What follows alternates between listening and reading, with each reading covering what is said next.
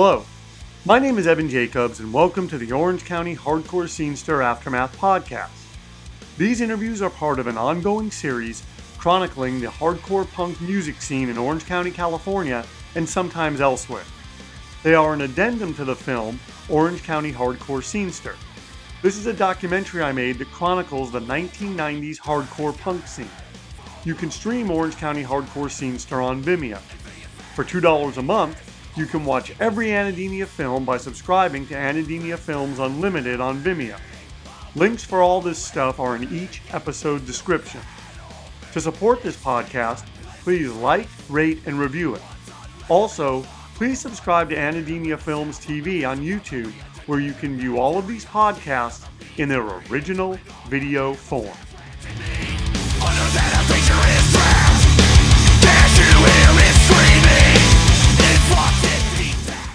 Was going to do it for us? No one. so you got to do it yourself.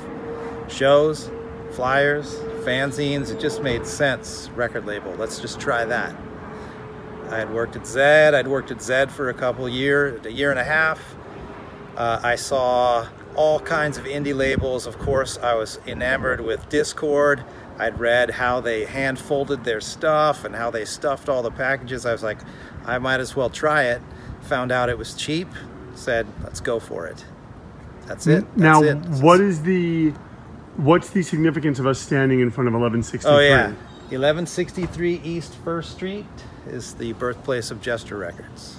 And when you decided, Tustin, California, Tustin Rock City. how did you figure out? Like, can you take us through? Okay, from pressing to then artwork and all that stuff. Like, like how did you know how to do that? Like, what was? How did all that kind of come together for for you? Sure. Uh, well, it all started with doing flyers. If you knew how to do flyers, you could probably put together a cover of a record. If you could come up with the money, you could release a record, as long as you know where to go. And then it came down to asking the bands. Head first was a it was simple for me because obviously I was in the band. So uh, first wanted to do their last seven inch. I said, why not do it on my label? What label's that? I said, oh yeah, I don't know. So I came up with Jester because I was the funny guy, and uh, that was it. Is, is that how the name came came about? Yeah. Jester. Yeah, Okay. because Drew's the funny guy. He's the the clown. You know what I mean? The Joker. So from there, it was pretty simple. Uh, got the recordings onto a cassette. I can't remember if it was a cassette or a quarter inch tape, which then got transferred to a digital audio tape, which the pressing plant, Bill Smith Custom Records in Los Angeles, How'd you find them? uh, through asking people, asking people, oh, where where do you go to get pre- records pressed? It's you know word of mouth. Somebody told me Bill Smith called them. Simple. Took the the DAT up there, told them which tracks, uh, how many per side. Boom, bam. Choose my uh, label, uh, artwork, and then choose chose my uh, vinyl color and my quantity. Five hundred bucks. Boom, out the door. How about doing the covers? Was that just go to Kinkos and do that? for that particular actually yeah for that one it was it was a two-step process it started with um, the faith record that's a really on dischord that's a really long story of how we came up with that little piece of art.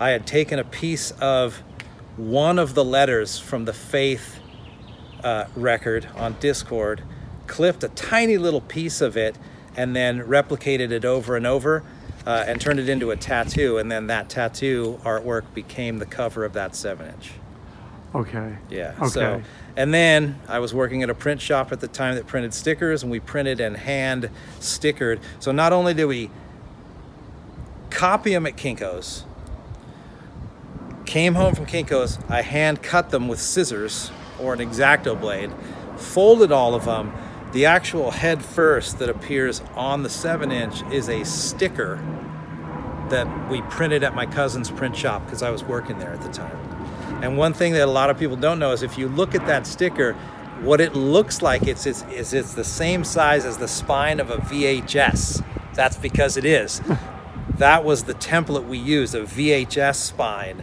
And I just made the head first fit in it perfectly, and then we printed it on some chrome stock and hand stuck all 550 of those.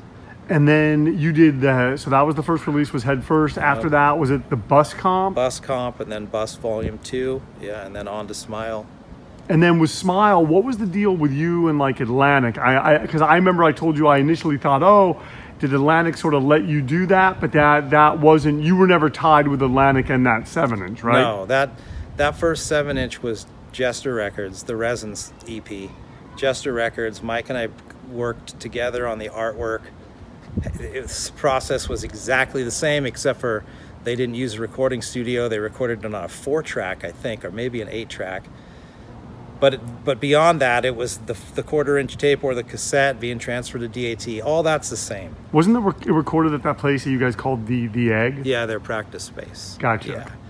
And then uh, with that one, so Jester, I modeled Jester after I was pissed at the Sub Pop Singles Club because they they they sold that thing when they first started doing it as a limited edition singles club where you would sign up and it was cool it cost you know it was like a, a yearly ex, like subscription but then I found out that they're doing thousands of these things, and I'm like, how's that limited edition if you're doing thousands of them?